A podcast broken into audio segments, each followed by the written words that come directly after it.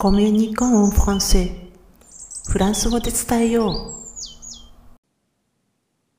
う。Bonjour! こんにちは、ひろみです。今回はフランス語版、星の王子様のフレーズのひゃくごじゅうごばん。物でも人扱いするのがフランス語 Les serpents boas avalent leur proie tout entière, sans la mâcher についてお話していきます。このシリーズでは今まで星の王子様のお話をざっと見つつ、最もシンプルな作りのフレーズを見てきました。そして、検事部分も終わって、再びだいいっ章に戻って、動詞を中心にご紹介します。ただし、今回は動詞に加えて、不思議な代名詞などのお話です。では、単語に入る前に今回のフレーズ、Les serpents boas avalent leur proie tout entière, sans la mâcher の場所と背景を確認しておきます。このフレーズはだいいっ章の初めにあります。いちまいめの挿絵のすぐ後にあるくの字が二重になったか鍵括弧の中のひとつめのフレーズです。では、ここからは単語を見ていきますね。まず、Les serpents boas avalentのles。これは定冠詞の複数。serpent。これは s がついているので複数形なんですが、蛇を意味する男性名詞です。そして、boa。これはやはり s がついているので複数形ですが、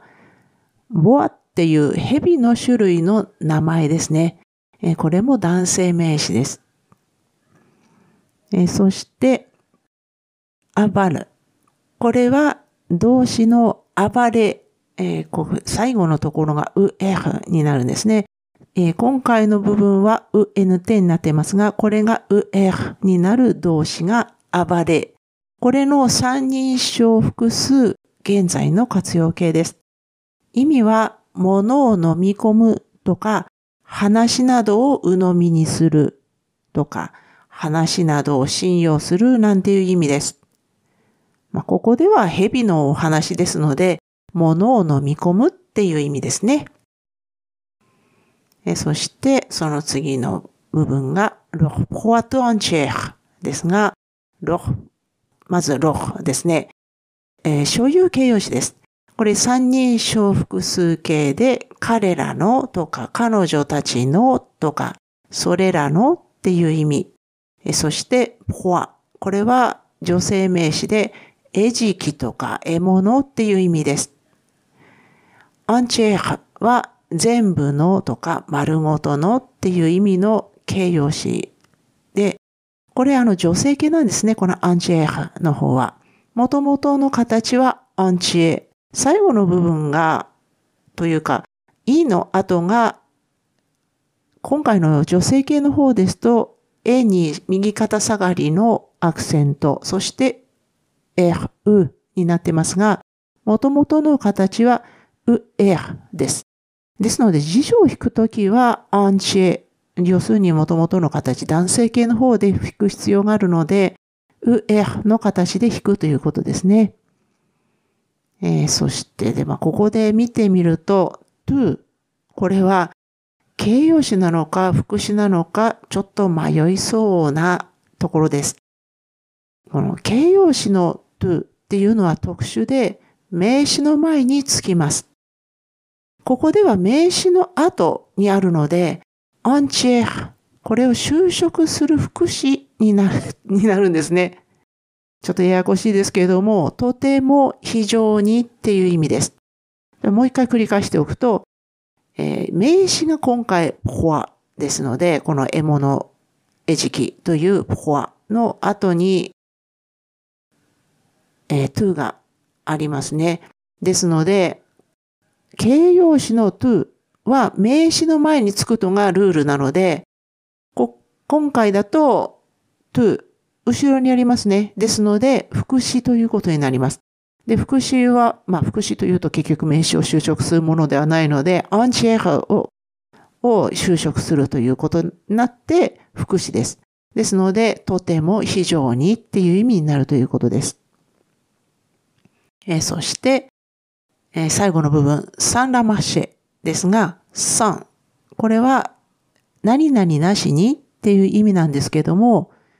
sansプラス動詞の原形という形で、何々することなしにになります。で、そして今回のフレーズの動詞の原形部分はっていうと、mâcher。これ噛むっていう意味です。なお、ここでのla。これは定冠詞の単数女性形ではなくて代名詞です。これについては後で深掘りしますね。で、ここで背景を少し詳しく見ていきますが、この星の王子様のお話。これは語り手の男性がろくさいの頃に本で見た衝撃的な絵の写しで始まっています。蛇が熊みたいな野獣に絡みついて、それを丸ごと飲み込もうって、まあ大きな口を開いてるところですね。まあ恐ろしい話ですが。で、そしてその挿絵の説明として書かれていたのが今回のフレーズです。で、さて、背景の詳細からもわかるように、今回のフレーズには人が一切登場しません。ボアっていう種類の蛇と、その獲物の話なので、動物だけですよね。あの、ここで人が食べられてしまうかもしれないっていう設定はないものとします。ご安心ください。で、それでもですね、このフレーズには認証代名詞のらが入っていますし、英語なら認証代名詞所有格と呼ばれる所有形容詞のleurもあります。このらが指すのは蛇の獲物であって、leurが指すのは複数の蛇なんですけれども、これではまるで蛇が人扱いされているかのようです。でも実はこれこそがフランス語の特徴の一つなんです。フランス語の名詞には男性形と女性形があるので、何でも細かく分かれているように見えるんですけども、性とか数に関係するのは後ろについている名詞です。なので、今回のフレーズにあるleurも、蛇の部分が複数形なので三人称複数なんですけれども、後ろについている獲物っていう部分が単数なので、複数の s がついたleurにはならないんです。これに関しては所有形容詞の表を見ればすっきり理解できると思うので、まあ、あの、すみません、ブログの方になってしまいますが、これ表にはしておきます。で、英語なら物や動詞の、まあ、所有格には別の単語が使われるんですけども、フランス語の三人称だと人、物、動物すべてが一色単になるっていう、ある意味大雑把な扱いです。で、そしてですね、この大雑把な扱いって、実は所有形容詞だけではなくて、認証代名詞の目的格っていう呼ばれる形でも同じように人、物、動物、すべてが一色多です。この認証代名詞の目的格についてはちょっともうほんとここで、ここもあの説明すると本当に長くなってしまうので、だいひゃくにじゅうよんかいで詳しく説明していますので、これもリンクを貼らせていただきますので、もしまだでしたらこちらから聞いてみてください。で、ただしですね、このだいひゃくにじゅうよんかいでは詳しく触れていないのが、三人称の直接目的って言われる部分です。で、詳しく触れてないって言ってももちろん形はご紹介しているんですけれども、この三人称の直接目的と定冠詞って実は全く同じ形です。で、今回にも出ているこのら、これが一つ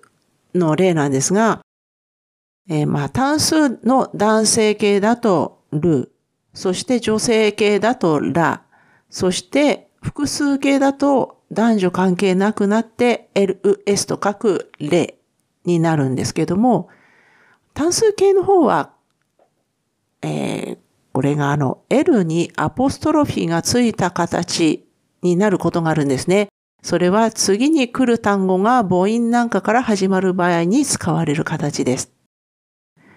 で、今回のフレーズにあるら、先ほど定冠詞単数の女性形ではなくて代名詞だっていうふうにちょっとご紹介しましたけれども、この三人称の直接目的っていうことなんですよね。まあ、ちょっとめんどくさいですが、このらが何を指しているのかっていうと、蛇、まあ彼らと言われていますが、蛇の獲物、つまり、leur proie、フランス語で言うleur proieです。で、なお、このル、ラ、エルにアポストロフィーがついた形、エル エス と書くレが定冠詞なのか代名詞なのかっていうのを見分けるのは簡単です。この、まあ、ル、ラ、エルのL のか、L にアポストロフィー、レの後に名詞が来ていれば定冠詞。動詞の前に来ていれば代名詞です。今回のフレーズにあるら、これは動詞マシェの前にあるので代名詞で、この動詞の目的格っていうことですね。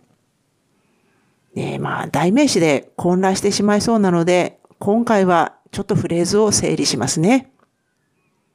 まず、les serpents boas avalentで、ボアヘビは飲む、飲み込むですね。で、それが何を飲み込むのかっていうと、leur proie tout entièreなので、彼ら、つまりヘビたちの獲物を丸ごとということです。